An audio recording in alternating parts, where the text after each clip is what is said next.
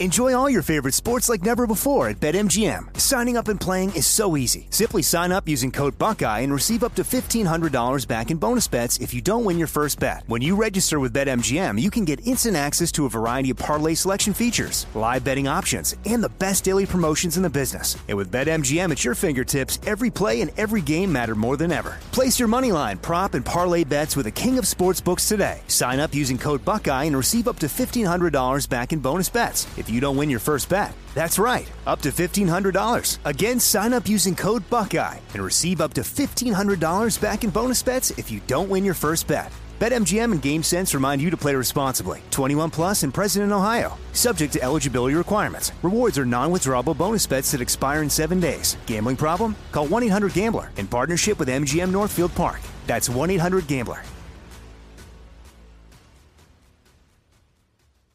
I'm Diosa. And I'm Mala. We're the creators of Locatora Radio, a radiophonic novela, which is a fancy way of saying a podcast. Welcome to Locatora Radio Season 9 Love at First Listen. This season, we're falling in love with podcasting all over again. With new segments, correspondence, and a new sound. Listen to Locatora Radio as part of the Michael Cultura Podcast Network, available on the iHeartRadio app, Apple Podcasts, or wherever you get your podcasts. Karol G, Juan Gabriel, Christina Aguilera. What do these three have in common? You mean apart from impeccable style, chart topping canciones, and drama? Facts, yes, all of the above are correct, but most importantly, they're some of the biggest Latin icons in the world. And they're just a few of the game changing Latin stars we're covering in Becoming an Icon Season 2. Listen to Becoming an Icon on the iHeartRadio app, Apple Podcast, or wherever you get your podcasts.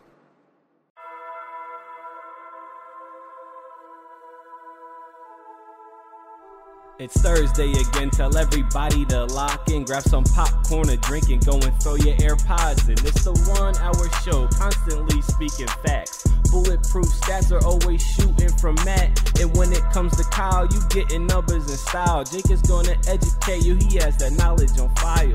Players, step your game up, don't be sluggish or lazy. Or Jimmy J might hit you with a shaky baby. Catch him on YouTube or any podcast platform. Breaking all the news down like Shaq does the backboards. No hot takes, this is where the hottest debate's at. Now kick your feet up, cause it's time for straight facts.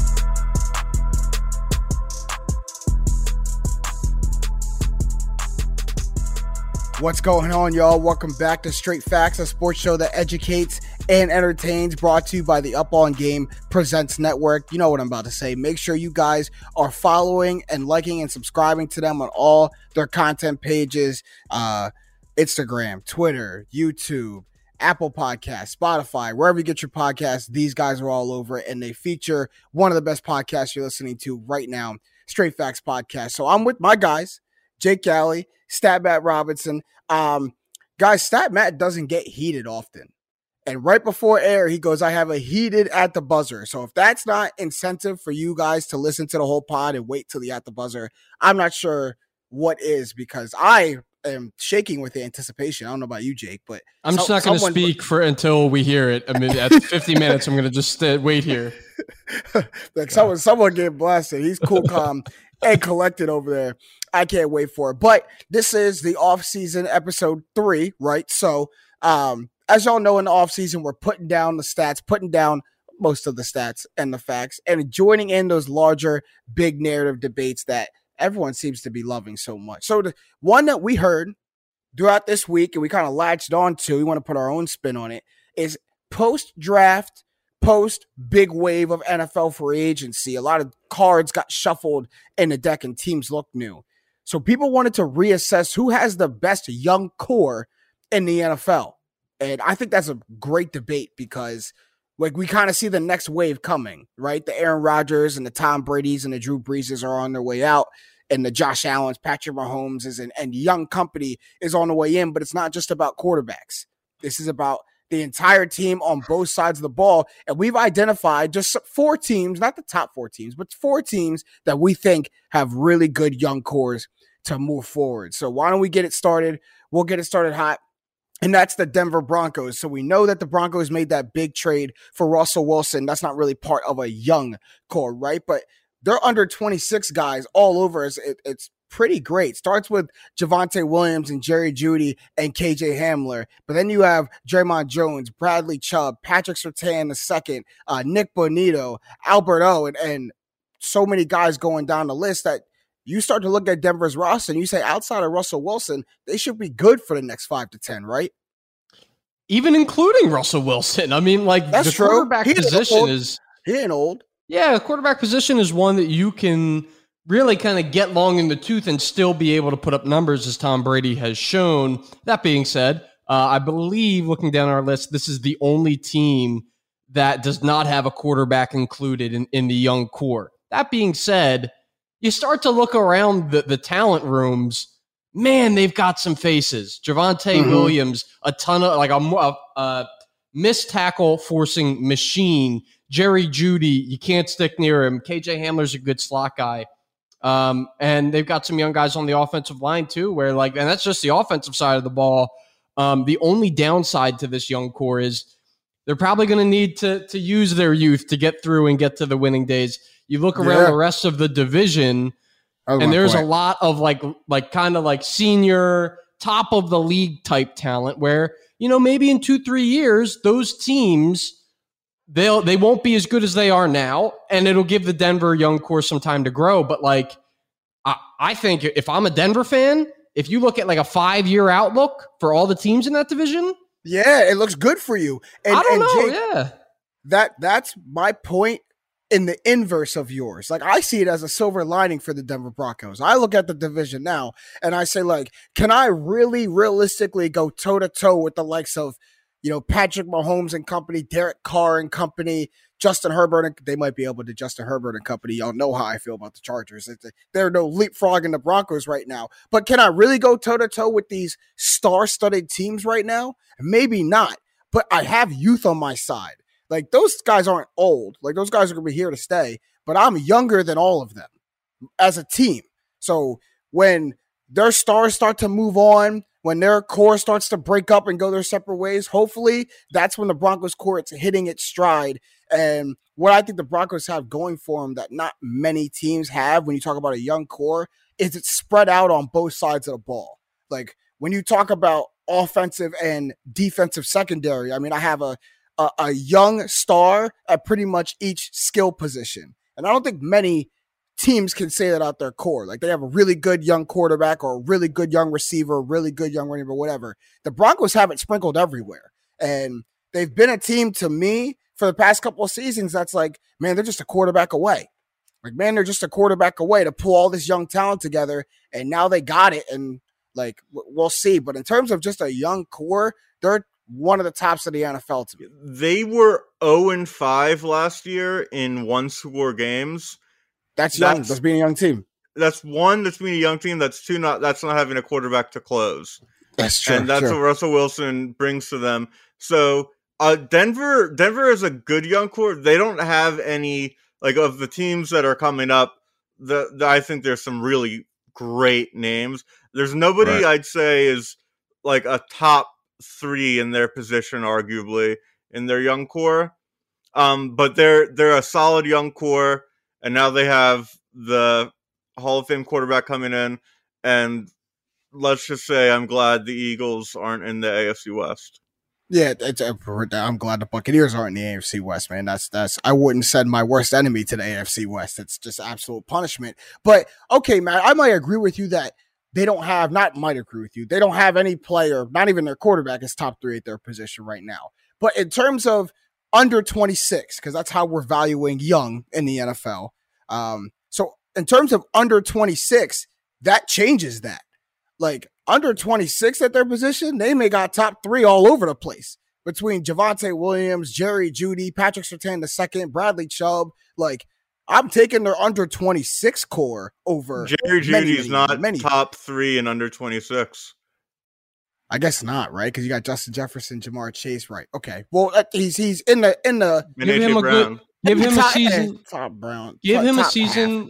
with Russell Wilson, and we'll see. Because We'll I'm a huge Yeah. Jerry Jeudy backer. He just hasn't been. I mean, he had dude, he's got Drew Lock and Teddy Bridgewater throwing him the ball. That's tough. Like that's tough. Really tough. difficult. Even when you He are open, you're not rookie getting the year where ball. he had a non-quarterback throw the ball at him the whole game. Kendall Hinton. That's another name. Yeah, throw it out there. Crazy. So like crazy. when you look at Jerry Jeudy, he's actually 96th percentile in separation percentage, meaning uh, on average, he's about 2.5 yards away from a defender when the pass arrives. That's like Next shake level 'em. speed. That's like you're Yeah. you're you're way 2.5 yards in the NFL is is close to wide open when he's getting Mhm. the ball on average. So like you have a guy who starts not only do you have a quarterback who can start delivering the ball, you also now have a quarterback that can value up some of the other pieces of the offense. So Jerry Jeudy's not as focal as as maybe he would be in years past, where they're just chucking it to him. Um, Right. I, I am, ve- and you know, this doesn't even include the things they're going to do in the passing game with Javonte Williams, and he's not a young core, but Melvin Gordon did resign, uh, which Mhm. which seems to to be um, a bit of a dividing move in Broncos fans in my very middling research. But regardless, Really? they're going to have a pretty good team. So it's a shame they're in the division they're in. But Right. I think we all kind of agree here. Years down the road, they're going to be in a pretty good spot. Yeah, I mean, look, they have youth on their side. Now that I'm thinking about it, it's not guaranteed because I can see guys like Patrick Mahomes not going nowhere. Derek Carr and and Davante Adams, if they hit this year, I could see that not going anywhere. Justin Herbert's not going anywhere. So they better continue on the upward trajectory because the, the AFC West might be the best division for the next like five to ten years in football. Like it might just be the the the standard for good divisions. But this is how I want to end every team. This would be a good debate for us. Of this under 26 core, who's the top player? This show is sponsored by BetterHelp. We all carry around different stressors, big and small. When we keep them bottled up, it can start to affect us negatively. Therapy is safe, it's a place to get things off your chest and figure out how to work through whatever's weighing you down. For example, it's helpful for learning positive coping skills and how to set boundaries. It empowers you to be the best version of yourself. It isn't just for those who experience major trauma. If you're thinking of starting therapy, give BetterHelp a try. It's entirely online, designed to be convenient, flexible, and suited to your schedule. Just fill out a brief questionnaire to get matched with a licensed therapist and switch therapists anytime for no additional charge. Get it off your chest with BetterHelp. Visit betterhelp.com slash game presents today to get 10% off your first month. That's betterhelp, H-E-L-P dot com slash game presents.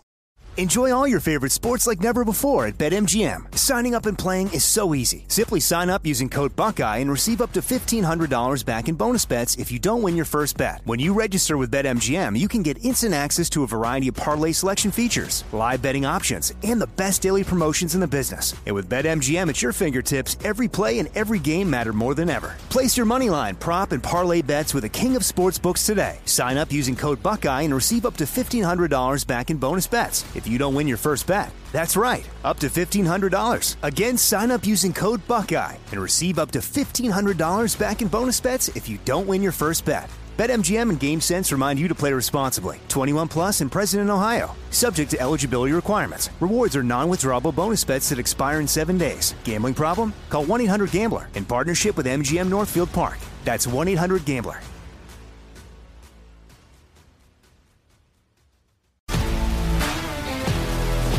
If you love sports and true crime, then there's a new podcast from executive producer Dan Patrick and hosted by me, Jay Harris, that you won't want to miss. Playing Dirty Sports Scandals. Each week, I'm squeezing the juiciest details from some of the biggest sports scandals ever. I'm talking Marcus Dixon, Olympic gymnastics, Cain Velasquez, salacious Super Bowl level scandals. Join me on the dark side of sports by listening to Playing Dirty Sports Scandals on the iHeartRadio app, Apple Podcasts, or wherever you get your podcasts. Jake, go ahead. Who's the, who's the top going player in to the say- Broncos under 26 core? Yeah, we didn't talk much about him, um, but I think that he plays the most valuable position that we have here. And that's Patrick Surtain. Yeah, you second. took mine. You took mine. That was like my surprise factor of asking the question, and you took it right, really right from my. oh, I'm that's sharp, insane. man. You got to know who you're dealing with. Some sharks here, because Matt wasn't going to jump on him too. I could see it. No, no, no. I'm, I'm, I'm, taking Bradley Chubb. But Jake, go ahead. All right, why you got Patrick Surtain? Probably for the same reasons I do, but why you got Patrick Surtain? I, I stumbled across this article. Man, his stats from last year, like Ridiculous. the next gen stats, are are pretty crazy. Um, like when you look at catch rate allowed below expectation. Kind of a goofy stat. Minus 6.1 targeted, expected points added, minus 21.8%. So now we're really delving into those facts that we like to kind of break down here. But as a whole, passing by 59.9 passer rating allowed, like this is a guy you, you set it and forget it type cornerback, and not a ton of them exist in today's NFL. Mm-hmm. He's one of the premier ones. And, you know, you pair him with Justin Simmons, who's also roaming around back there. They've got a very dangerous defensive backfield. Yeah, I mean, uh, outside of Jalen Ramsey, just in my recent memory, I'm not sure I've seen a rookie or second year player come in and their defense just automatically have confidence of like, you're going on the best player and let me worry about the rest of the defense. Like, that's what Patrick Surtain brought to the Broncos. And it made their, it like, brought their defense over the top. We talked about the Broncos defense as a good defense, but they were never a defense that could make up for their lack of offense, never a defense that could win them games. They were just a defense that wasn't going to go up and, and give right. up 35 points. And then last season, they became one of the most opportunistic defenses in the league and a defense that you had to fear. And Patrick Surtain going in that secondary is probably what allowed Matt for you to think Bradley Chubb is the best on their team because a pass rush is aided by a good secondary and vice versa. So Bradley and Chubb versa, is, a, is a very controversial take because he doesn't play football. He's always hurt. And his, he, has, he had 12 sacks his rookie year and hasn't had anything since. I think I think he's just had a bunch of bad luck. I think dealing with Von Miller, his mentor, leaving and getting injured last year was just two things together. I think an all rejuvenated offseason – I can get this together. We have a contending team now. I think he has 14, 15 sacks. I think it's a comeback year for Bradley Chubb. And I'm I a mean, big, hey, I think pass rushers are more important than cornerbacks by a smidgen. By a smidgen, by a smidgen. But I think when you have a secondary that can work in tandem as well, like it's very hard to block someone for four to five seconds. Like if I can't find anybody open downfield and I have a secondary that allows you to get a pass rush like that, we'll see if Bradley Chubb can get it. But remember the Broncos for a little bit. People are people are a little hesitant to, to jump on that horse. You see what I did there?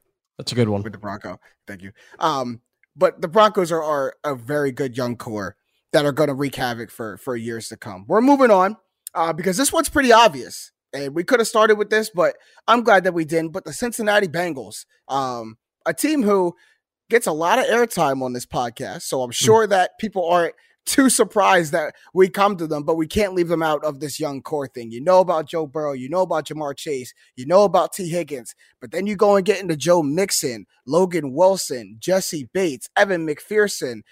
like when I'm talking about a kicker and your young core, you're really doing something right now. Um, because because that boy Evan McPherson is is good. I like him. Um, but the the Cincinnati Bengals young core, if if you didn't realize that they have maybe the best young core in the NFL, then you just didn't watch football all last season. This is a young core that rode all the way to the Super Bowl, and I think everyone can realize that's not a flash in the pan. Like they may not repeat as AFC champions, but they're not regressing back down to a middling team. This is a team whose young core is ready to perform now, and they showed it. And good for them. Uh, they're going to regress. Here you go. Here you go. They're not going to. They're not going to regress like an incredible amount. But th- this is a team that lost seven football games last year. Teams that lose seven football games usually aren't that good. Not they're not like the Giants won the Super Bowl at nine and seven, 2011. Didn't make mm. the playoffs for another five years. Like it, and it, this, the Bengals are going to make the playoffs. I think this team is more like the 08 Cardinals, where they exploded in the playoffs after they like the 08 Cardinals were actually like a bad team if you look at advanced stats and DVOA. And then they became who they actually are the next season. I mean, in that postseason.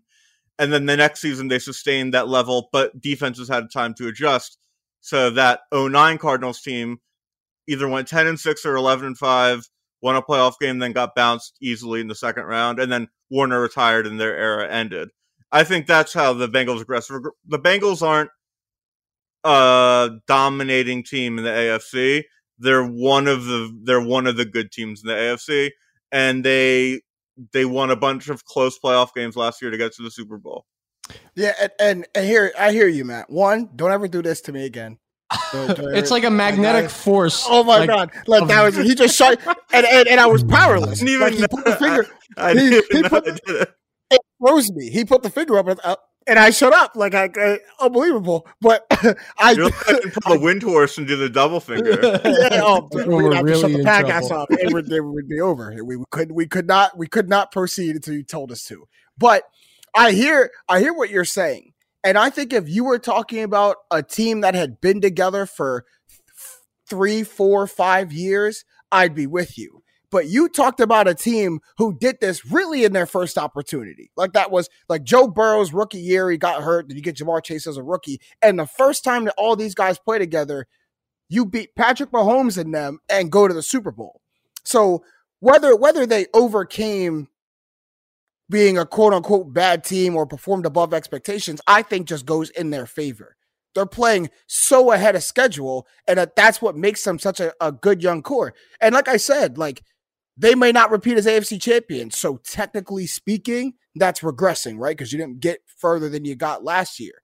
But they are they are so ahead of where they're supposed to be that that even that regress of a second round exit is still more than what most teams can hope for when you pair your young core together for a year, two years, like that's that's amazing to me. Enjoy all your favorite sports like never before at BetMGM. Signing up and playing is so easy. Simply sign up using code Buckeye and receive up to $1,500 back in bonus bets if you don't win your first bet. When you register with BetMGM, you can get instant access to a variety of parlay selection features, live betting options, and the best daily promotions in the business. And with BetMGM at your fingertips, every play and every game matter more than ever. Place your moneyline, prop, and parlay bets with the king of sportsbooks today. Sign up using code Buckeye and receive up to $1,500 back in bonus bets if you don't win your first bet. That's right, up to $1,500. Again, sign up using code Buckeye and receive up to $1,500 back in bonus bets if you don't win your first bet. BetMGM and GameSense remind you to play responsibly. 21 plus and present in Ohio. Subject to eligibility requirements. Rewards are non-withdrawable bonus bets that expire in seven days. Gambling problem? Call 1-800-GAMBLER in partnership with MGM Northfield Park. That's 1-800-GAMBLER.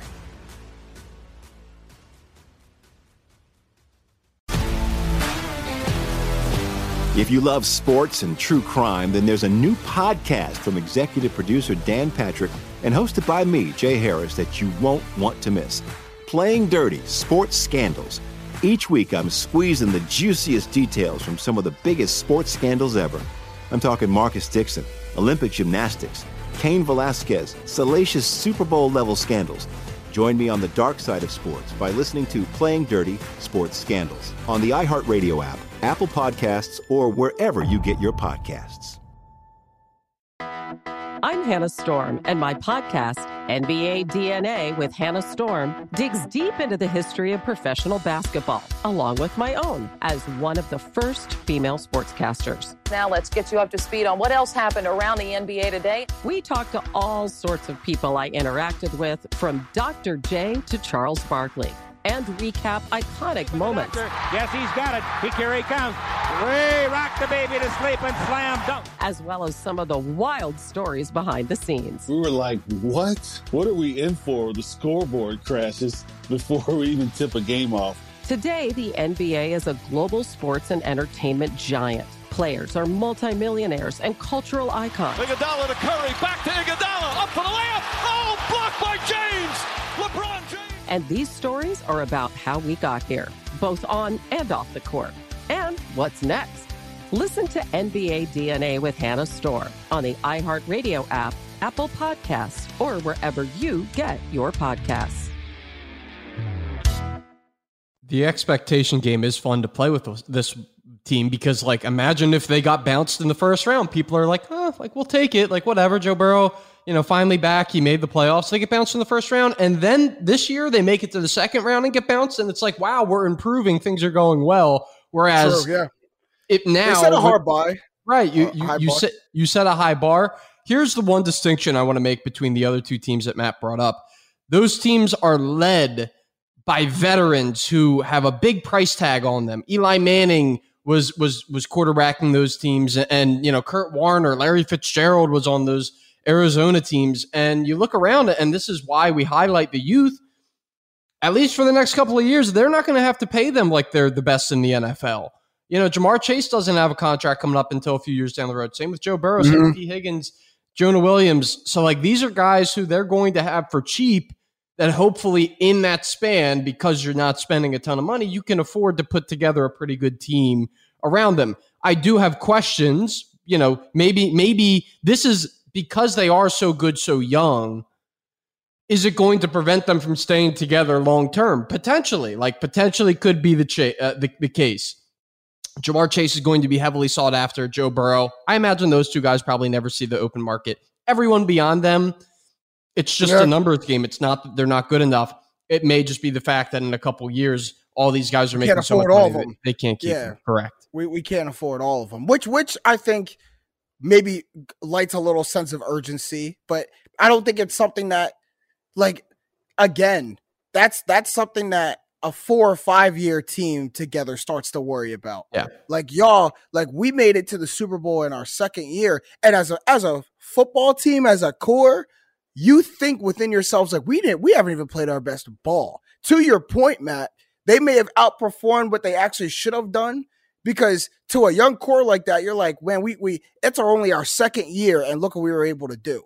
So once we actually like start to improve, fine tune all the things, fix the little holes we have at our our team, like the offensive line, then imagine what we can do for the next four to five years in the NFL. And we did it with just trying to pick it up on the fly.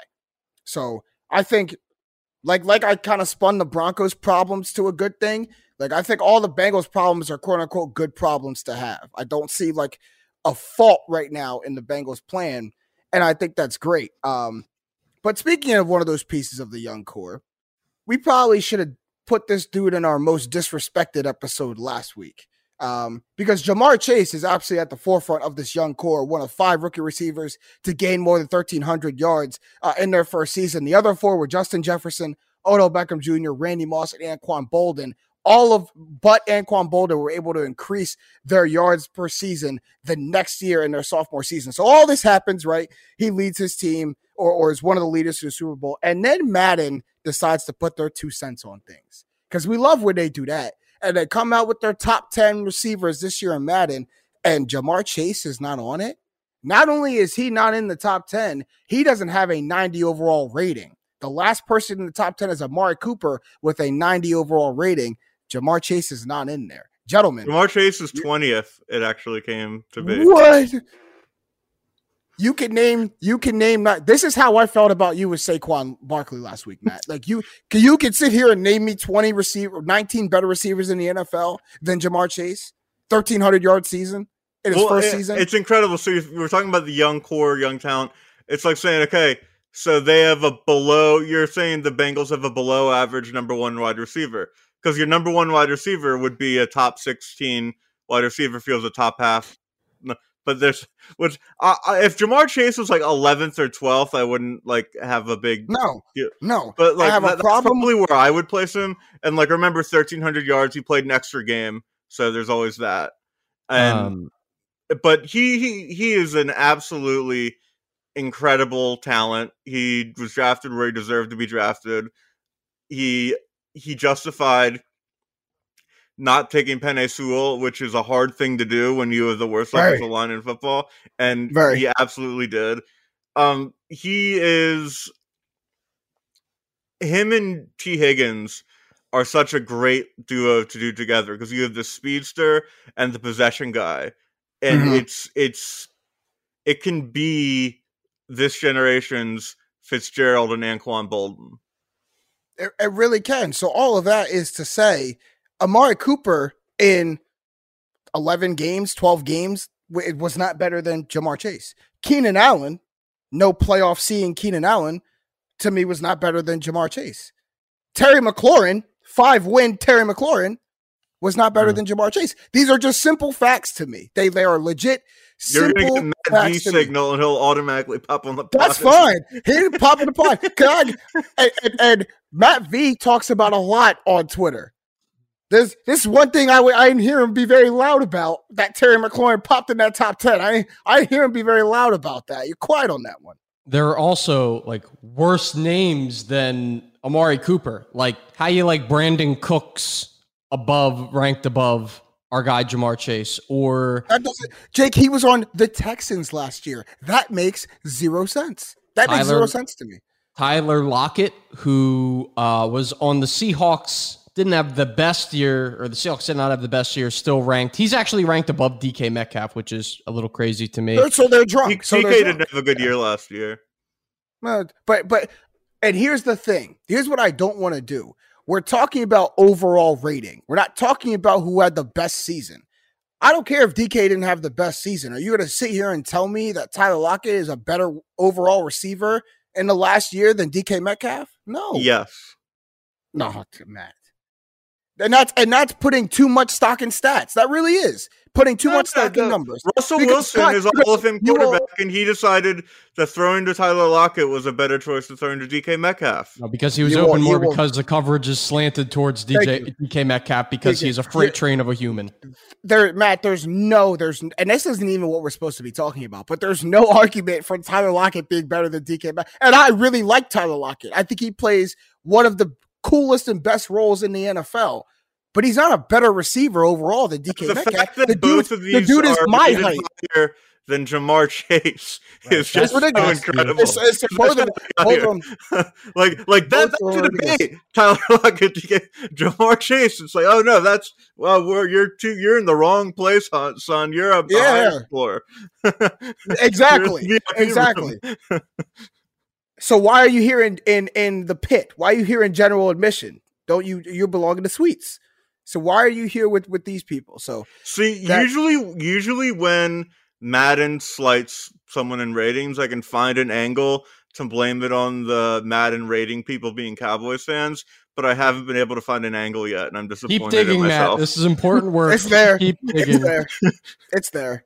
Do the Lord's work, stat Matt. We know this is this. We know this is what you do well. Moving on, um, because this is another young core who, man, if if stuff comes together right and they stay healthy, should be a be a good young core moving forward. That's the Baltimore Ravens. They got some things to take care of because part of having a good young core is making sure the best part of your good young core is re-signed to your team. So they got to do that and take care of Lamar Jackson. But you got Lamar Jackson, J.K. Dobbins, Rashod Bateman now, and then on the other side of the ball, Patrick Queen, Marlon Humphrey, Marcus Williams. Like a lot of stuff gets said negatively about the Baltimore Ravens roster, but when you break it down player to player, the young core is there, and it's something to build off for the Ravens. I would say, like, and this is probably like a huge overreaction, but I'm going to say it anyway. Them losing all of their running backs is equivalent to the impact of when Tom Brady's knee blew up to the Patriots. Both teams still made the playoffs. I'm about to say, show your work. Show your work. But so obviously Lamar is the MVP on that on this team. Tom Brady is very clearly the MVP on the Patriots, and they and Baltimore didn't lose Lamar Jackson, but they lost Lamar Jackson with a running game behind him, which is the MVP Lamar Jackson. Because you Hmm. can't get the most Hmm. out of Lamar Jackson and ultimately the most out of that Baltimore offense without running all of the RPO and without running off play action. That's where he really breaks your back when they're still averaging like 4.8 to 5 middle 5 yards per carry and then he snaps one off for 50 or you think you have him on third down and he scrambles off the side like those plays break defenses. And they didn't, I mean, they Mhm. still have that to an extent, but teams without all those talented running backs did not have to respect the Baltimore Ravens as much as they did in years past. And the numbers prove it. In 2021, they attempted 35.9 pass attempts per game. The previous two years, 2022, only attempted 25 per game. And then in 2020, or excuse me, uh, in 2019, 27 pass attempts, 27 and a half pass attempts per game. So clearly they want to get back to that, in, in my opinion, especially with a guy who they're about to invest hopefully invest a lot of money in. You have to get back to the running game. J.K. Dobbins, probably the best player on this young core, coming back will really help them do that.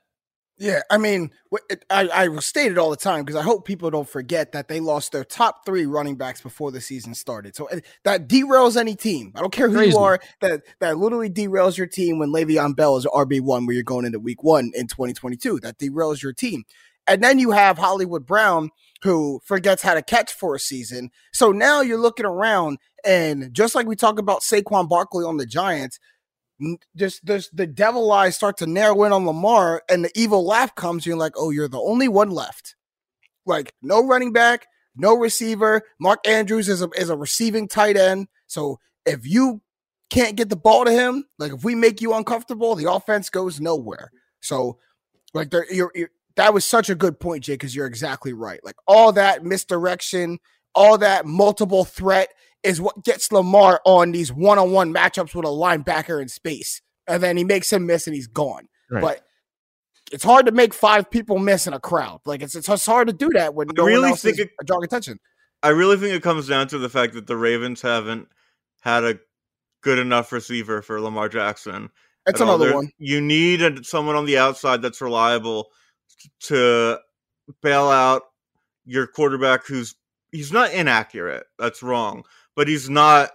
That's it. That's his flaw in his passing game, and mm-hmm. and you need like the Ravens should have made the AJ Brown trade. I, the fact that they didn't was a big mistake. They need to surround Lamar with better offensive talent from a playmaking ability instead of just bolstering. They have a good defense, and they're and on top of their um, running backs all getting hurt. Last year, all their cornerbacks got hurt too, which really hurt them defensively. so, the, yeah. and the, they have a strong, but they in today's NFL, you need receivers that can bail out a quarterback. Um, Stafford, Sta- Stafford, look how much playing with Cooper Kupp helped. Guy who can make, and obviously Cooper Kupp is an exception because he's a alien, but I, I just don't know how they didn't do a better job at getting uh, wide receiver for Lamar. And I, I'm not saying they should have paid what Arizona paid for Hollywood Brown. That would be really stupid. But they crazy, they, right? they did a poor job at surrounding their quarterback who's coming off an injury with talent. And right. And, and it's really disrespectful to do that when your quarterback's going into a contract year. Yeah, and and, and then you then you have all the means to say like, well, you you had a down year last year. We don't want to give you a two hundred forty five million dollar contract, which is just the ugly side of sports business. But um, it's funny how we say they have one of the best young cores, but is it good enough?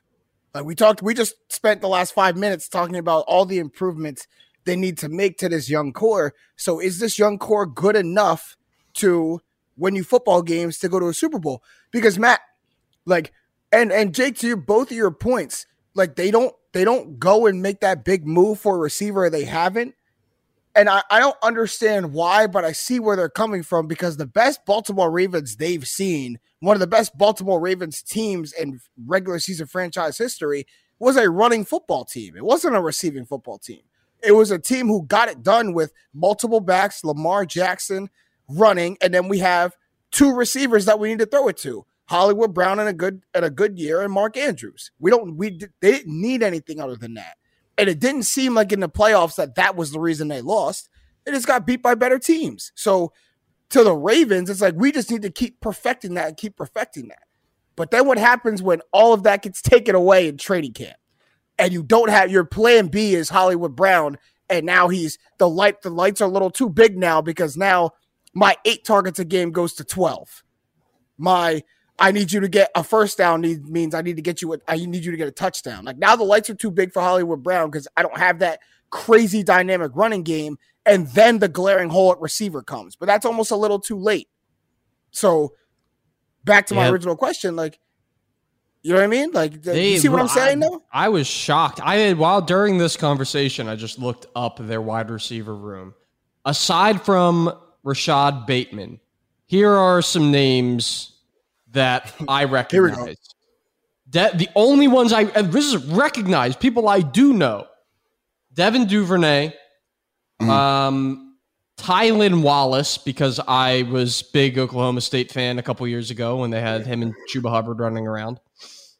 And that's actually it. Those are the two guys. Those are the two guys out of 13 yeah. people or 12 other people that I have literally ever heard of. And I play a lot of fantasy rough out there. Like I, I feel like I should know a good amount of people on each team in each room.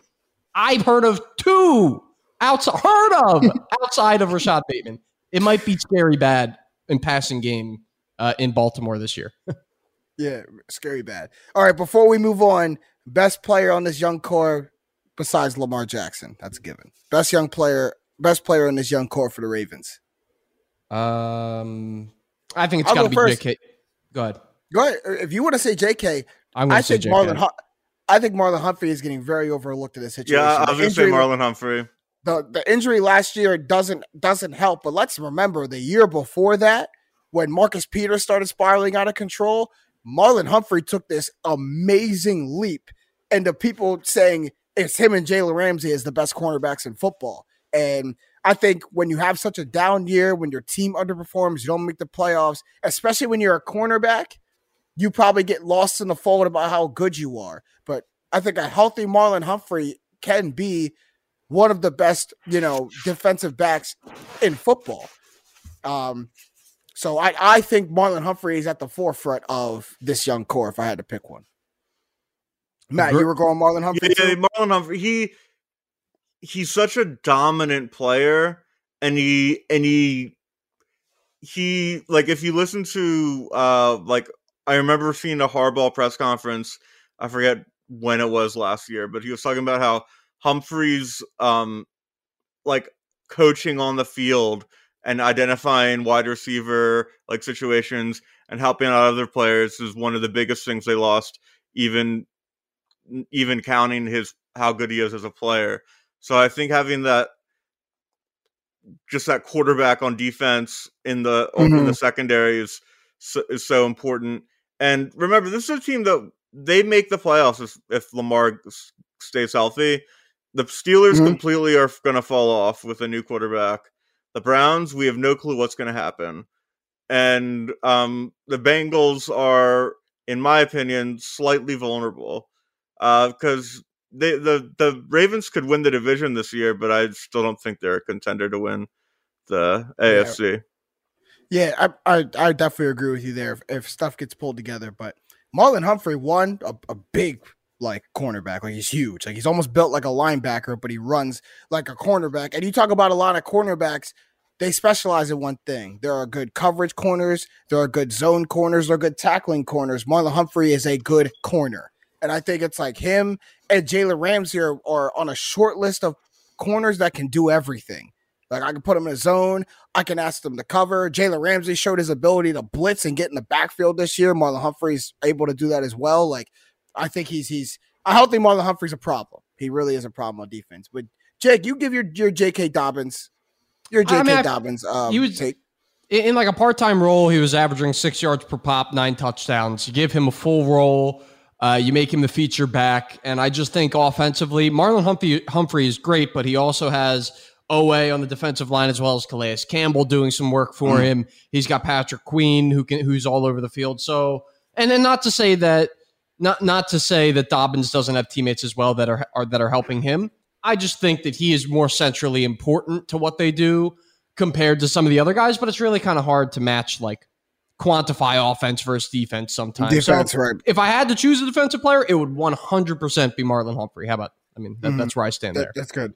Right. I, think there's a, there's a noticeable gap between him and Patrick Queen. What really sucks for J.K. Dobbins is his breakout. This was going to be his breakout season. I think everyone saw it coming too. Like J.K. Dobbins is about to hit the scene now in that full time role, and then he tears his ACL. Like he doesn't just get hurt. Like he really like it was either his ACL or his Achilles, right? He tore one of them. And it's just like that couldn't have happened at a worse time for a young man who's about to enter a dynamic running offense with the best running quarterback in NFL history.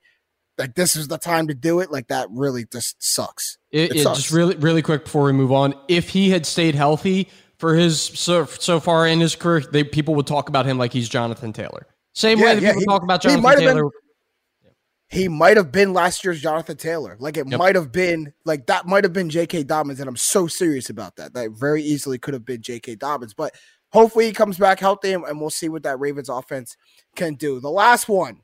Enjoy all your favorite sports like never before at BetMGM. Signing up and playing is so easy. Simply sign up using code Buckeye and receive up to $1,500 back in bonus bets if you don't win your first bet. When you register with BetMGM, you can get instant access to a variety of parlay selection features, live betting options, and the best daily promotions in the business. And with BetMGM at your fingertips, every play and every game matter more than ever. Place your moneyline, prop, and parlay bets with the king of sportsbooks today. Sign up using code Buckeye and receive up to $1,500 back in bonus bets if you don't win your first bet. That's right, up to $1,500. Again, sign up using code Buckeye and receive up to $1,500 back in bonus bets if you don't win your first bet. BetMGM and GameSense remind you to play responsibly. 21 plus and present in Ohio. Subject to eligibility requirements. Rewards are non-withdrawable bonus bets that expire in seven days. Gambling problem? Call 1-800-GAMBLER in partnership with MGM Northfield Park. That's 1-800-GAMBLER.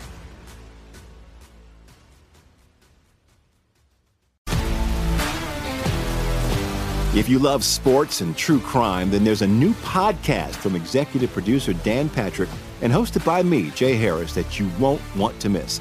Playing Dirty Sports Scandals. Each week, I'm squeezing the juiciest details from some of the biggest sports scandals ever. I'm talking Marcus Dixon, Olympic gymnastics, Cain Velasquez, salacious Super Bowl level scandals. Join me on the dark side of sports by listening to Playing Dirty Sports Scandals on the iHeartRadio app, Apple Podcasts, or wherever you get your podcasts. I'm Hannah Storm, and my podcast, NBA DNA with Hannah Storm, digs deep into the history of professional basketball, along with my own as one of the first female sportscasters. Now let's get you up to speed on what else happened around the NBA today. We talked to all sorts of people I interacted with, from Dr. J to Charles Barkley, and recap iconic moments. Yes, he's got it. He, here he comes.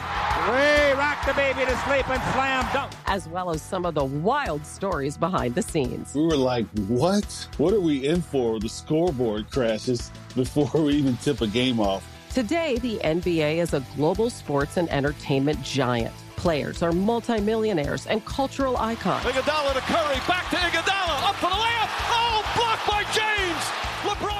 And these stories are about how we got here, both on and off the court. And what's next? Listen to NBA DNA with Hannah Storm on the iHeartRadio app, Apple Podcasts, or wherever you get your podcasts.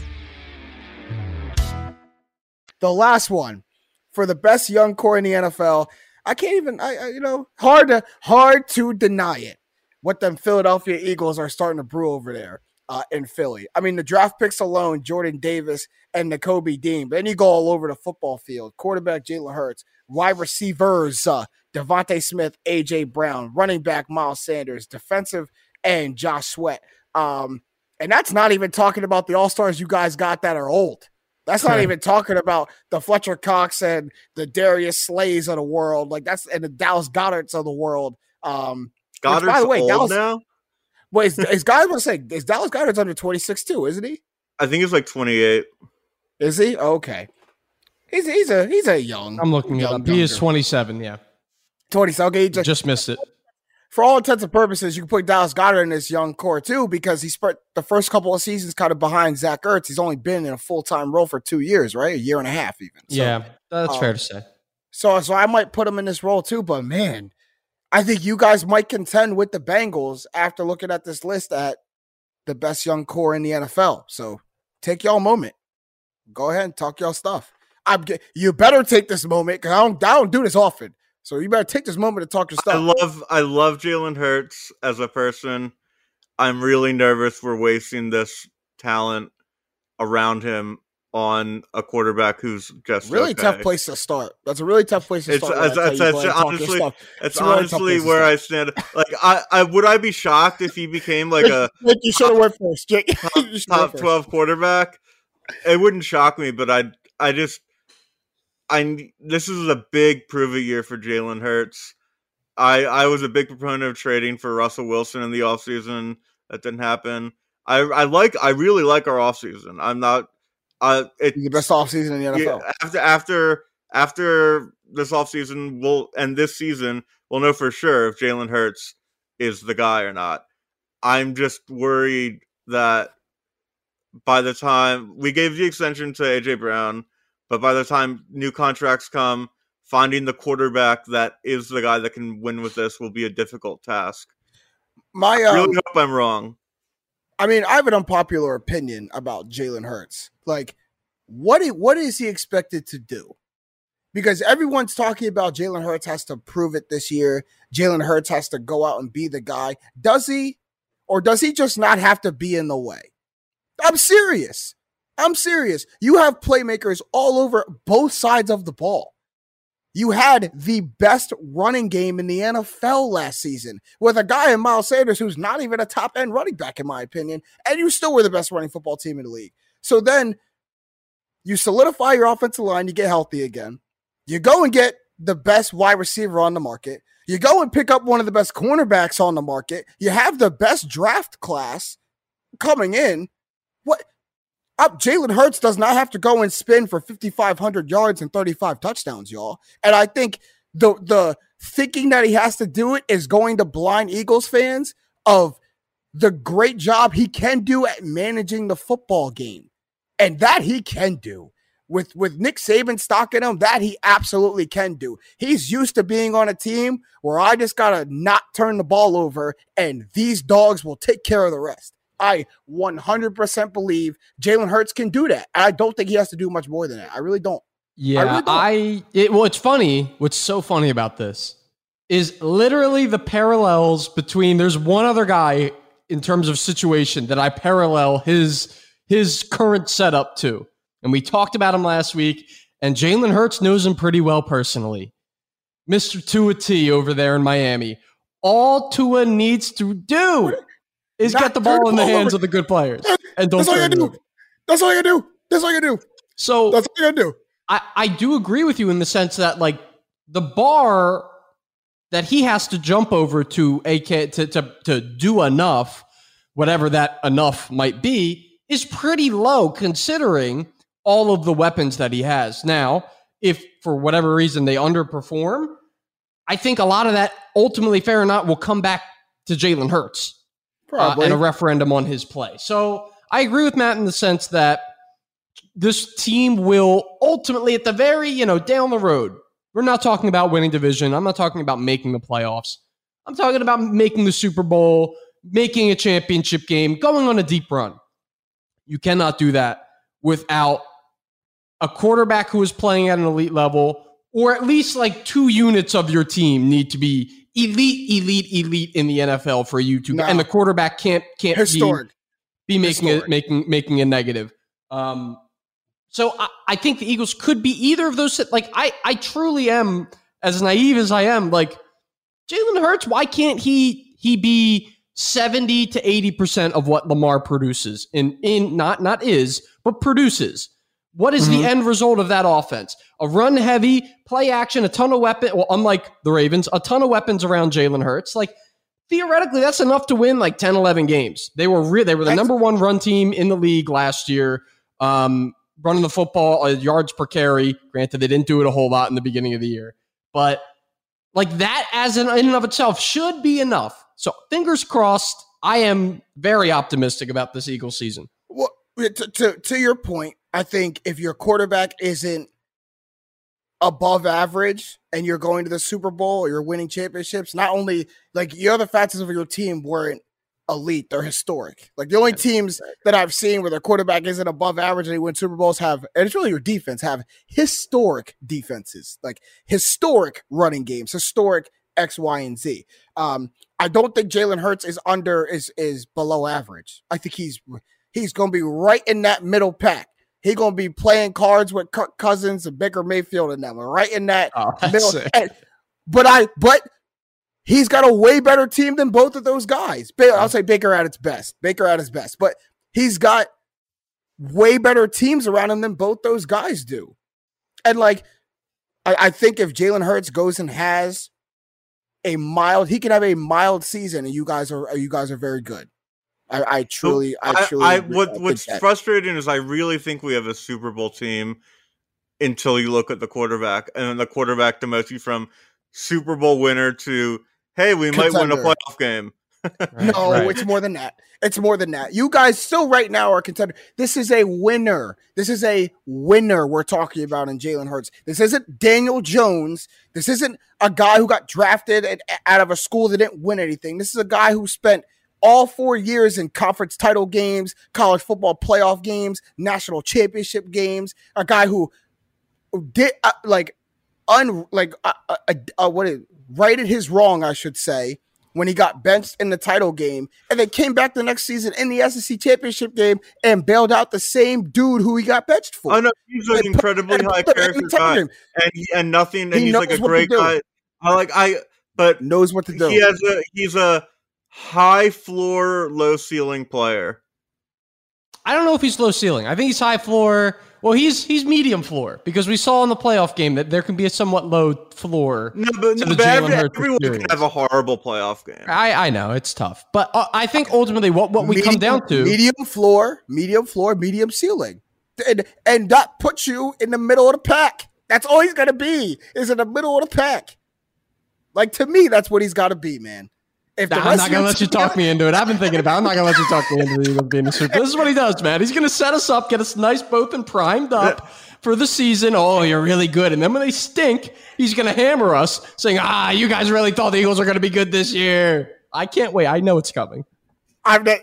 You, sir, are are traumatized. You, sir, are hurt by me, but you're hurt because This I'm is a song and I'm- dance I've done, James, before. I've done the song and dance is- before. I don't.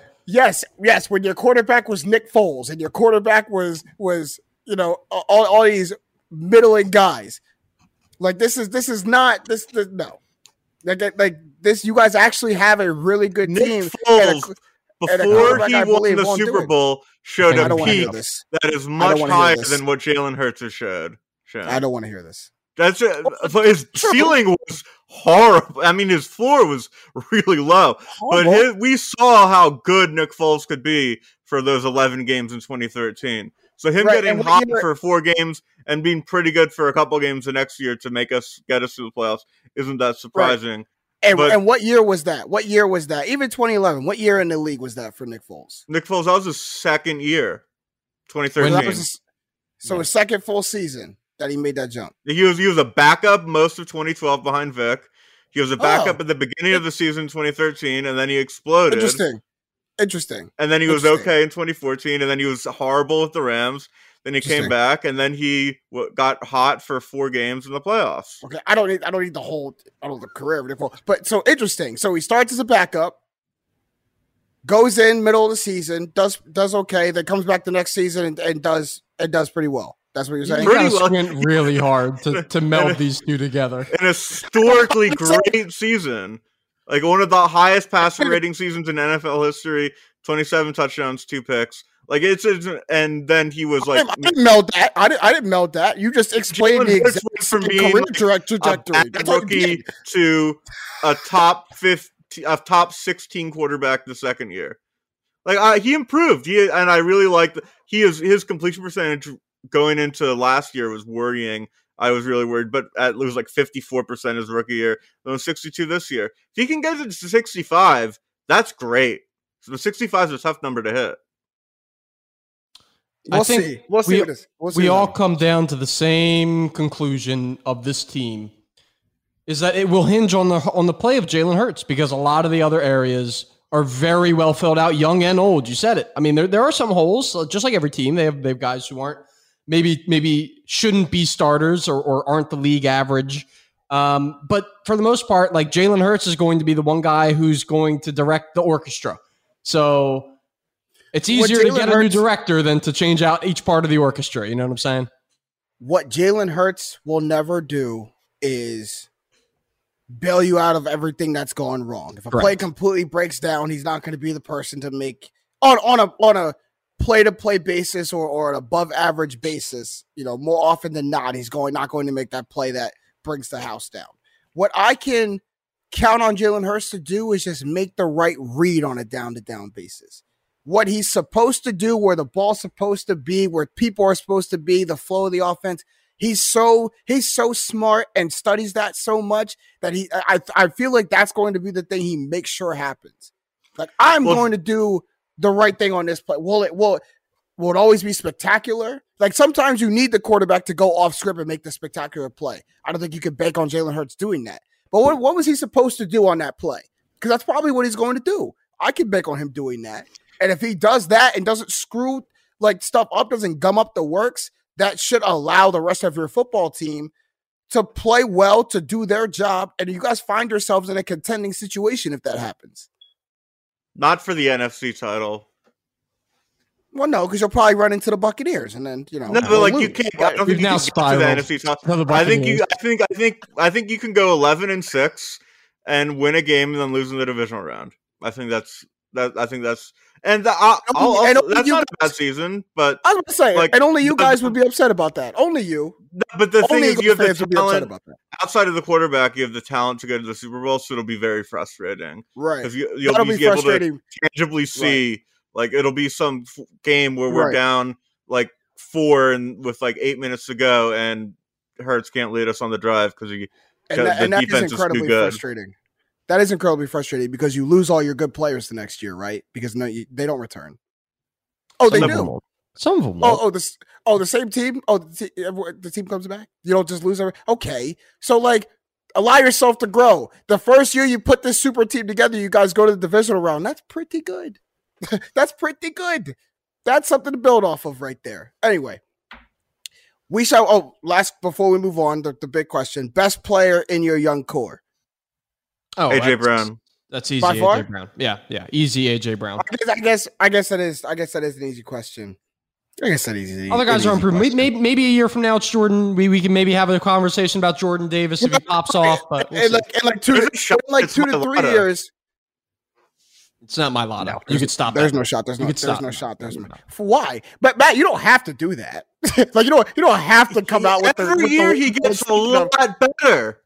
You're never. You're. But an It offensive doesn't lineman. mean he's like, the you're best right now. Yeah, come on. Like you have. You have. You have. in a few years. everywhere. I said in a few. It's obviously AJ Brown right now, but in a few years, Mailata could be a top three uh, tackle in football. If he keeps getting better. Sure. Sure. It could But be. even- I but- didn't say it but- will be. I said But could. but would you? But but that's me so from all blame if it doesn't happen. But it, but still, even if he is a top three offensive lineman, a top three left tackle, I'd rather have, in my opinion, I'd much rather have a top eight receiver than a top three left tackle. Now we're having the Penei Sewell. Exactly, exactly, exactly. The Bengals just proved that. The Bengals just proved that. I'd rather have that. I'd rather have that. But I guess that's subjective. Um, that's funny. All right, so we're gonna move on because we got to bring this segment back, man. We haven't done this segment a long time in our podcast, and the off season is a perfect time to do something like this. Speaking facts.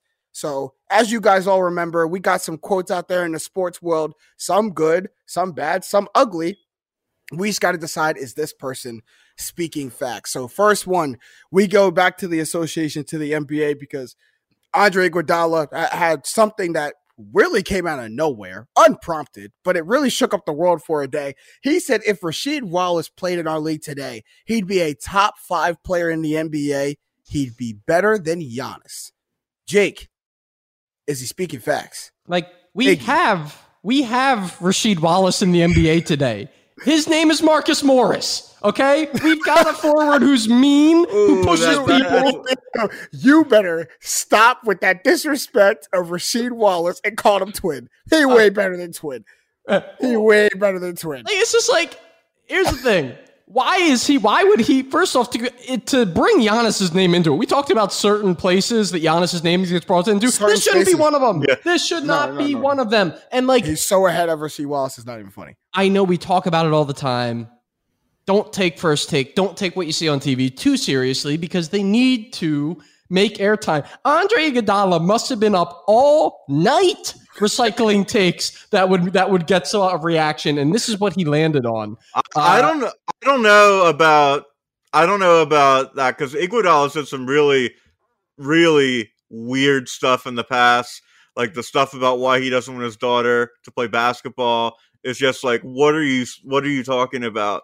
I'll let you look that up on your own. And it's, but I do want to give Rasheed Wallace some respect because the Morris comment was really bad. Because he was, was like, crazy. if he played in today's crazy. league, he'd be like Karl crazy. Anthony Towns with better defense. Like he was that skilled and smart. He led a Blazers team to the Western Conference Finals in 2000 that went seven games with Shaq and Kobe. And uh, that team, that Blazers team was interesting because actually had a bunch of like really good players, almost like the 04 Pistons. Um, but he was the best player on that 2000 um, Blazers team. And then he goes, he's the missing piece for the Pistons to win a title. like Mhm, if you mhm. if he played in today's game, he'd be a top 15 player. He wouldn't be close to Giannis. Like Not even close. no, no, I- okay. no, sorry, top 15's too too nice. Like top 20 or 25, honestly. I want to say because I don't know, even fifteen is is in. in you you would, players you would shoot more threes, which would make them more valuable. It's the yeah, And- hard and- to and- compare. so so top five. I mean, we could really break it down because top five is in no order. Just to me, like LeBron, KD, Giannis, Luka, and Bede. That's that's the The five. NBA right now. Yeah, Jokic, Jokic or Embiid, Jokic five six, somewhere in like that. there. eh. Yeah, we're we're we're getting in there. Anthony Davis, we're getting healthy Anthony Davis. We're getting somewhere in there. You're telling me Rasheed Wallace is better than people? You're telling me Rasheed Wallace would be on a nightly basis better than he all star, top seventy five, great player. You're telling me that if I, with a straight face, Iggy, you played against all them people, that Rasheed Wallace would be better on a nightly basis than them five people in the NBA? It's just lunacy. Again, you like congratulations. We clicked on your article. You win. You win. We're talking about it. We clicked on the article. Andre Iguodala. Did I even say Giannis in that five? Did I even say Giannis in that five? You did. I did. Okay, I'm gonna say I was drawing. Okay, um, because it and Jake, that's the part. Uh, you- makes you missed Curry, though. I was about to say. I think you did miss Curry. Steph. Curry, no, Our guy Quiddy's about to about to be on your case. You better not let him hear that you, I know, you left know, Steph out. I know. Well, well, he also not gonna like that. If I gotta put stuff in, I'm probably taking him beat out. Right. Y'all gonna. Be I'm not okay gonna like it either. Yeah. I'm not gonna go into that. I'm not gonna go into that debate. What makes it unnecessary to me is why Giannis catches a stray. Right. Giannis is the wrong person. There are there are people you could have pegged for to give your argument context, and that's what he was trying to do. Giannis was the wrong. It's what it did the opposite. It actually invalidated your argument because Right. he's so far from Giannis that I don't want to hear what you're saying anymore. You picked the wrong one. Like if he picked Cat, no one's running Oh. to cape for Cat. Mm-hmm. He's probably a whole segment the next day on on ESPN. He probably gets what he wants, but he picked the wrong one. And Yeah. when you go after the wrong one, then we got to shun your whole argument because Giannis. You- I need to Come on. rewatch highlights of the 05 uh the Sixers Maybe you played the something. Sixers played the Pistons in the 05 first round, and that was like Iguodala's rookie year. Did something like traumatic happen to Iguodala Yeah, in that se- playoff maybe. series as a rookie to uh, He owe, he owe? Rasheed Wallace money or something. That's got to be. All right, we'll stick with your guys. We'll stick with the, the Philly theme here um, because James Harden, I, I cannot wait for this little conversation we're about to have. But James Harden came out, what was it, yesterday or the day before, said that he went to Daryl Morey and told him, hey, go sign who we need to sign, give me the leftover pieces, and then doubled down by saying, I want to compete for a championship. That's all that matters to me at this stage. Based on Harden's recent movements of the past year, Jake, is he speaking facts? Yes. Is that is that all that matters to him? Enjoy all your favorite sports like never before at BetMGM. Signing up and playing is so easy. Simply sign up using code Buckeye and receive up to $1,500 back in bonus bets if you don't win your first bet. When you register with BetMGM, you can get instant access to a variety of parlay selection features, live betting options, and the best daily promotions in the business. And with BetMGM at your fingertips, every play and every game matter more than ever. Place your moneyline, prop, and parlay bets with the king of sportsbooks today. Sign up using code Buckeye and receive up to $1,500 back in bonus bets if you don't win your first bet. That's right, up to $1,500. Again, sign up using code Buckeye and receive up to $1,500 back in bonus bets if you don't win your first bet.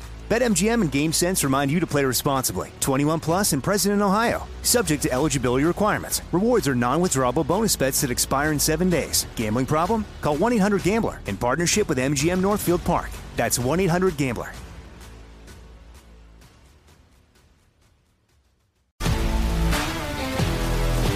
If you love sports and true crime, then there's a new podcast from executive producer Dan Patrick and hosted by me, Jay Harris, that you won't want to miss. Playing Dirty Sports Scandals. Each week, I'm squeezing the juiciest details from some of the biggest sports scandals ever. I'm talking Marcus Dixon, Olympic gymnastics, Cain Velasquez, salacious Super Bowl level scandals. Join me on the dark side of sports by listening to Playing Dirty Sports Scandals on the iHeartRadio app, Apple Podcasts, or wherever you get your podcasts. I'm Hannah Storm, and my podcast, NBA DNA with Hannah Storm, digs deep into the history of professional basketball, along with my own, as one of the first female sportscasters. Now let's get you up to speed on what else happened around the NBA today. We talked to all sorts of people I interacted with, from Dr. J to Charles Barkley and recap iconic moments. Yes, he's got it. He, here he comes.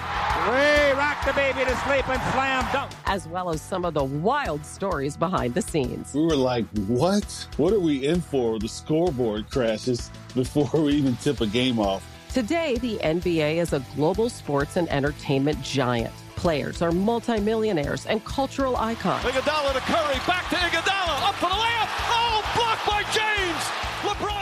LeBron James. And these stories are about how we got here, both on and off the court. And what's next?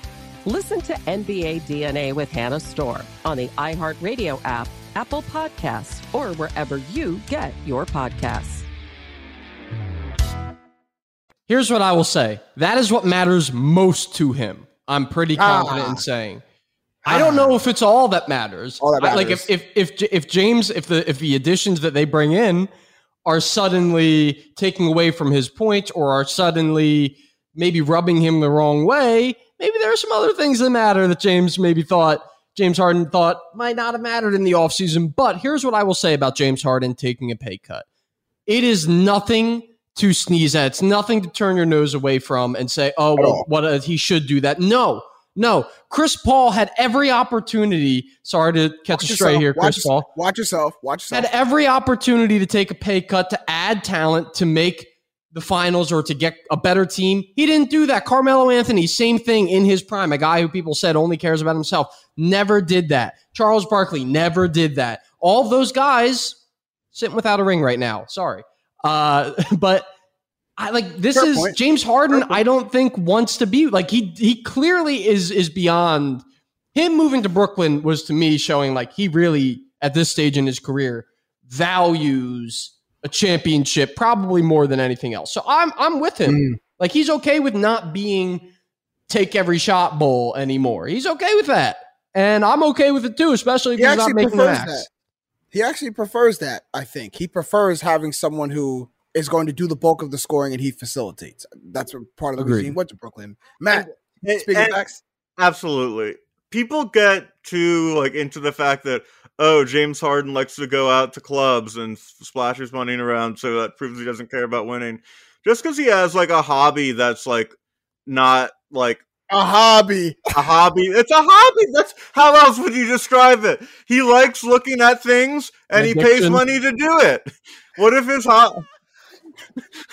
That is oh, that's so, great. What That's if he spent that? If he spent that money and his hobby instead of that was like collecting antique pianos, no one would care. It's the same thing. Takes up that much of his time. He practices piano, learns how to play, but just because it's going out at night to clubs. But he's never like. There's never been a report about him showing up inebriated to work or anything like that. You've never heard one Right, right, rumor right. of that. So that's just what he likes to do, and he's he's he's clearly allotted. He looked at his books. Is okay. I have this much money. Okay, I've got fifty million here. That's going to be mm-hmm. for clubs, and then I got my life savings. I'm sure, I'm sure And that's how then- it broke down. so, so, Daryl, I can take a twenty million dollar pay cut, fifteen million dollar pay cut this year. We're all good.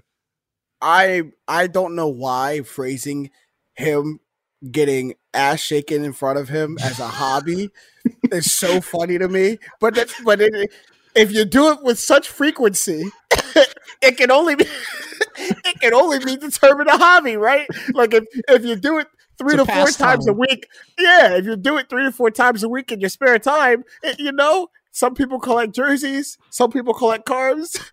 James Harden collects ass. Like it's just it's just what it's what he does in his in his free time.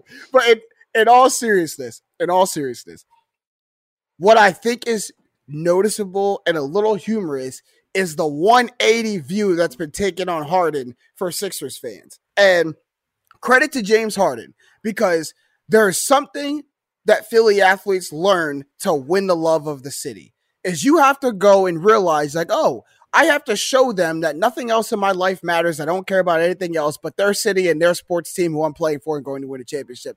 And then they'll like me. You can't come to Philly with Matt, as Matt puts it, hobbies. You can't. You need and he he did, and and and to the Sixers' eyes, he underperformed. To Sixers fans' eyes, he underperformed, and he tried to fight that for a little bit. No, I didn't, and he tried to still go out, and and his videos on Instagram were with him and Lil Baby, were with him and Mike Rubin, and then a switch flipped in the summertime, and he goes, "Oh, I have to show them that all I care about is basketball and nothing else in my life." And credit to him for learning that because now he's earned the love of the city. Now everyone is confident in him. And now now you guys believe in James Harden. But a James Harden who has hobbies is never going to win over the love of the city. So good on him. Good good on him. It's just Thanks, James. See you at your on Saturday.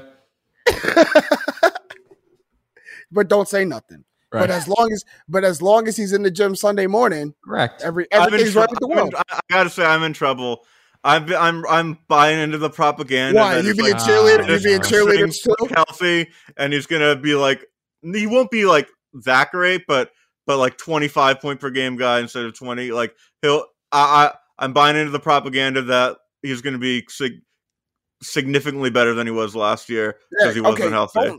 Can you like can you like allow him to be human? Like, and I'm not just talking to you, man. I'm talking to all Sixers fans because this is I think this is the slippery slope he doesn't realize he's creating as you create such a confidence that you move like the expectation up as the confidence goes up. It's like, oh, I didn't I didn't say it was going back to average of a triple double. I just said I'm healthy. I just said I could go and play better. But the Sixers That's what that means. Oh, that is what that means. That's what that means. Yeah. It is. My God. I could better never be, be a, I could I could never play for the Sixers. That's, that's all it is. Last one before we move out. You want to talk about ESPN getting their headlines off. Kendrick Perkins is putting that on his back for the summer for the network, and, and good on him because he comes with another one. On first take, says this about Donovan Mitchell. It's no disrespect to D Mitch, and then goes on to disrespect him completely. But is he a number one option type of guy? Is he a guy that could take your franchise to the NBA Finals and possibly win a championship? Hell no. And then probably went to go on and say, carry the hell on. Sure, so, yeah. Jake, carry the hell on. Is he speaking facts? Um, he is. I'm actually with him on this one. I think to build a franchise around someone, you need to either be elite, elite, elite offensively or be able to play both sides of the ball very well. Um, mm-hmm. He is getting close to being how many elites did I say? Three elites. You he's being, elites. So he's be he's he's probably like one and a half to two elites right now offensively. Defensively, he's he's supremely average. And right. um, I, I think if you are going to make a move where you're not Utah and you're you're moving a ton of assets to bring in Donovan Mitchell, ultimately you're still going to need to bring in someone else who's going to take care of the things that you would want your ideally your franchise player to take care of. So can, can he be the best player on a on a finals team? I think that's still yet to be decided as he matures and, and adds things to his game and gets better. Currently, right now, he can't be your franchise star, is what I'll say. Yeah, I mean, I, right I, I agree with you. Yeah, I agree with you and Kendrick Perkins um, that he's not. I've, I've said that for a while. I said that when he was dropping back to back 40 point games in the playoffs in the bubble, that I was like, these are great, but I still don't think Donovan Mitchell is a person who leads you to a championship. To me, the the worst player who could be able to do that in the NBA is Jimmy Butler. Like that's the worst franchise player you could have, and Jimmy's even coming up short. Like even even Jimmy isn't getting it done. He got to the finals one time, but there's a ceiling there. And I think Donovan Mitchell, instead of trying to be the worst number one in the NBA, if he realizes he could be the best number two, you go and win a championship. Like correct. Realize if you realize that's where you are, you instantly make whatever team you go to with your star a championship team. And like, and I mean instantly. But if you try to be the best player on a team and like I just don't think that Donovan Mitchell is your franchise player. And you you put it perfectly, Jake. You have to be like top 10 in the NBA, top 5 to 10 in the NBA offensively or top 15 two-way, and he's neither of that. So I just think there's there's a ceiling there. But like, let me paint you this picture real quick.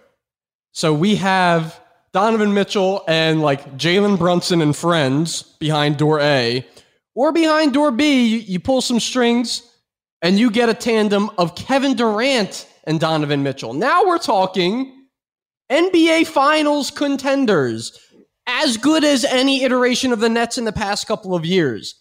Like this is that that I think perfectly encaps, encapsulates kind of the difference between the two builds. You can't convince me that Kevin Durant and Donovan Mitchell and and Ben Simmons and pieces around them don't go to a finals. You Yeah. can't convince me of that. I'm with you. You can't convince me of that. It's it's it's written in stone. Matt, put your spin on it real quick. I actually think like the tragedy of Mitchell is he would have paired perfectly with Embiid because he disliked Gobert for a while. So if he forced his way out like two years ago, him and Embiid, and I don't know what happens with Simmons in this scenario, but that would have been a really good cares? um uh duo to build around. Mm-hmm. Yeah, I, and Donovan Mitchell is a, is a star. He's not a superstar, and it, a star is number two in the NBA to a superstar. That's what it is. All right, we're almost out of time for this episode of Straight Facts. It was a good one as always. We can get some shots up at the buzzer. I will allow Matt to go fast because I, for the past hour and seven minutes, I've been sitting here in the greatest anticipation. So, Jake, go ahead. What's your at the buzzer? Um, just the only, only thing I've got, uh, I got really badly burnt at the beach. I do it every time. I, it, you have to use, if you're a hairy individual like me, use use the liquid sunscreen. Do not use the spray on. It doesn't get past your hair. My entire torso is absolutely scorched because of it. I thought if you were fair skinned like me, if you're Caucasian like me, if you're a beachgoer like me, All of those I too. did, I did not think if you're gonna if you're a hairy individual like me. Because I spray it on and it gets caught in my chest and stomach hair, and then that skin that's underneath the hair is just done for. Done. That's nice, Jake. That's that's nice that you told us that. Thank you. Thank you. Sarah, if, if Sarah's got to rub this in, I'm really sorry that she's got to comb through the rough to, to really to rub the sunscreen in. Um, but no, I mean, I only make fun of people getting sunburned because it's something that's literally never happened to me in my life. So all I could do is just poke fun at it until it inev- inevitably happens, and then um, you know, beside myself. But I'll go next at the buzzer. It's time to play our favorite game. Does James have James. unrealistic? Now, before I even hear it, I'm going to say yes. I'm to say yes No, this time. This one, this one, I will. I, this one, I'll concede a little bit because I recognize I'm on the outside of the popular opinion. I just don't understand why, and I'm hoping that maybe you guys or our, our listeners out there can really educate me. So, I go to the gym now pretty frequently. I try to go at least three to four times a week. Most of the time, I hit that three mark. I am a frequent gym goer, but I'm not a gym bro. So these little rules and unwritten like hate it. bylaws of the gym, I don't get. One of them is working in with someone at a machine. Mm. So I go to the Y today after work, and it's packed. I've never seen a Y like this before. I don't know what people are getting ready for, but it's packed. So I go and in my mind, I say to myself, like, okay, I'm probably gonna have to share machines today. There's a finite amount of machines. Some of these workout machines, there's only one of them. Every time I went and asked someone, yo, man, how yo, how many sets you got left? He's like, Oh, I just started. So, okay, do you mind if I work in with you? You know the amount of sideways looks I got? One person actually was like, I'd rather not, man. I'd rather just like do it myself. I'm like, what? Like, I don't, I don't get that. You don't own the machines, you don't own the gym. Like, your name is not on some VIP wall. There's no banners that hang in here. I don't know who you are. We we are both members at this place at the same time. Why is it so far fetched to like working with someone? I can see that if they've they've changed the machine. So like you know some people like bring a bench over or something they're not using it for. I can see that, or I can see if I'm going to change it. If you see I have different weights in my hand than what you're doing, but I'm literally just like especially on just the the machines where you just gotta move the weight Yeah. the peg weight. Like, bro, like don't be so like don't don't don't be so arrogant. Let me work in with you for the three sets that we got to do, and then we can go about our day. Am I unrealistic in that? Is that an unrealistic? People gym like to be alone and like to not be bothered. I'll just Oh, give this. I don't gotta talk to you, Matt. I don't gotta talk to you. Like the only thing I gotta say is you're you're good. You're up, and then you can go back to not speaking. I don't, I don't want to talk to you either. I just want to work out. Like you shouldn't be a gatekeeper to this machine. I shouldn't have you, ask if, you. you- if you and a couple friends were shooting hoops on a basket at a gym and Okay. like a, about to play like 21 or whatever and Okay. then like this guy comes in hey want to practice my three pointer for 20 minutes can i do it No. you say no because you got there You first know why? Because they changed the game. Now, if we're playing 21 and he comes up with two friends or he comes up by himself and say, "Hey, can I play 21?" or "Hey, y'all want to run twos or run threes? I think I'm I think I'm arrogant to say no. And I and that's something on a court that I won't do. I may say like, "Hey, we're going to play this game then afterwards, yeah, you, you could jump in our game of rougher. Yeah, we can run twos, But like like a no, you're not if you're not changing the game, no. Um, run with us. So I think it's right for them to not want to do it. It is not right for them to not allow you to work in. As for the reasons you said, literally not your equipment. Like, who do you think you are? Number one. Uh, number two, if it is busy, like then they become the a hole for not letting you work in, because now the For the gym is permanently bit more busy because you did not let me work in. They're the reason for the traffic jam now. Exactly. Now you're the idiot who swerved off the road, and now we all are in a traffic jam just because I gotta sit here and wait for you instead of being efficient in this thing. And I also think like for people who like not many people out there exist like this, but people who aren't as big as me, like I don't know if there's like a embarrassment factor, like you don't want to see how much your lip like I truly could not care less about that. I really couldn't. We all in there for the same purpose. You're in there to get stronger, like I'm in there to get stronger. I don't care where you're at. If anything, if you're lifting little weight, I'm like encouraged because I'm like, my man is starting a journey. My like we all had to start a journey somewhere. My man is starting his. I just I don't get it. But what I'm learning through all of this is I'm not unreasonable. The world is unreasonable. And I am normal when it comes to the social expectations. All right. Stop, Matt.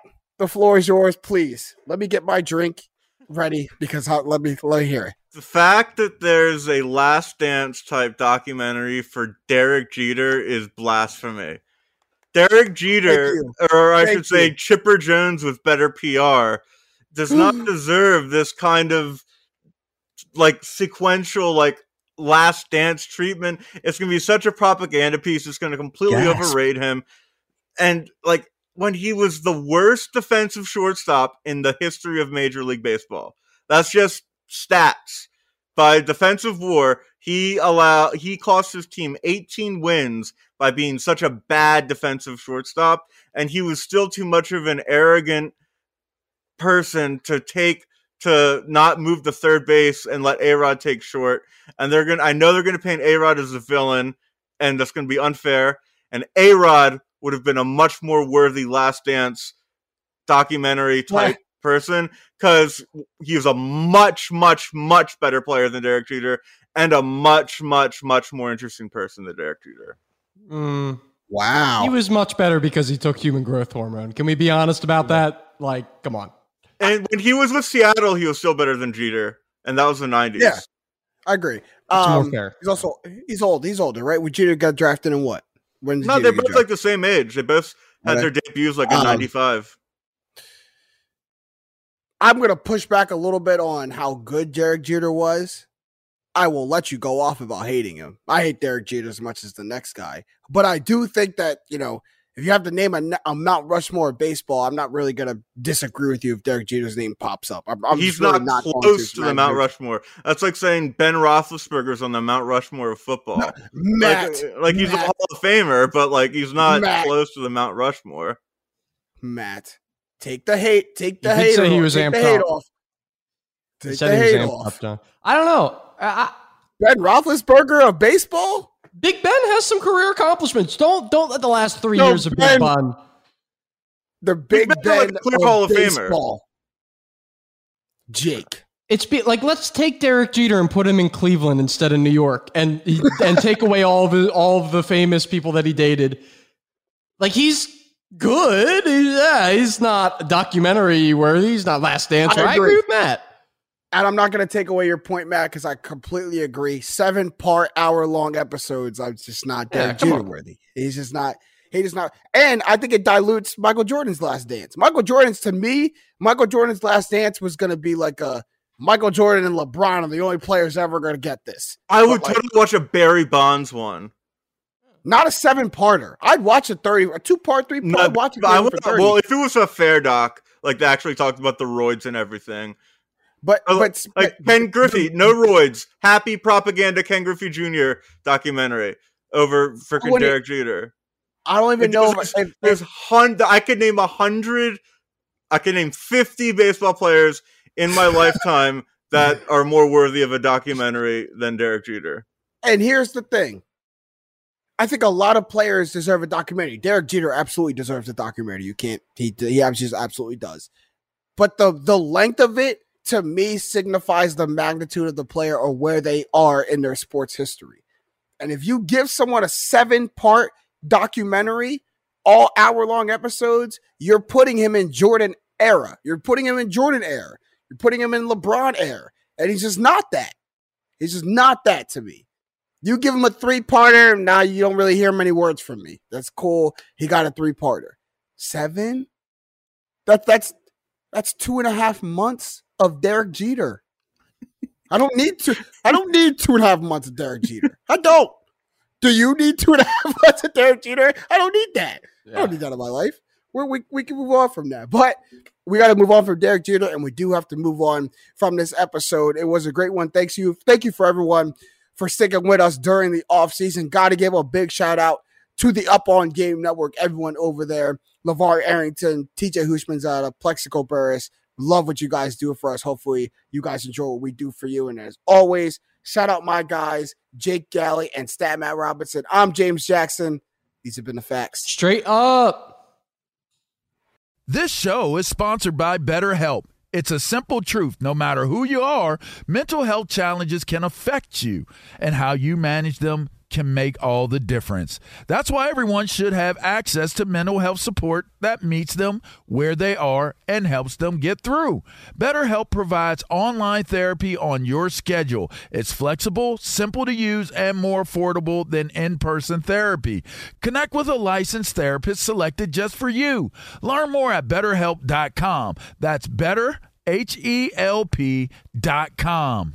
At Bet365, we don't do ordinary. We believe that every sport should be epic. Every home run, every hit, every inning, every play. From the moments that are legendary to the ones that fly under the radar. See for yourself when you sign up today and get $150 in bonus bets when you bet just $5. Whatever the sport, whatever the moment, it's never ordinary at Bet365. 21 plus only must be present in Ohio. If you or someone you know has a gambling problem and wants help, call 1-800-GAMBLER. Terms and conditions apply.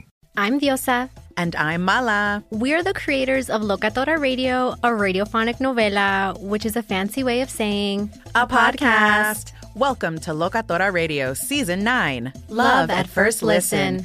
This season, we're falling in love with podcasting all over again. with new segments, correspondence, and a new sound.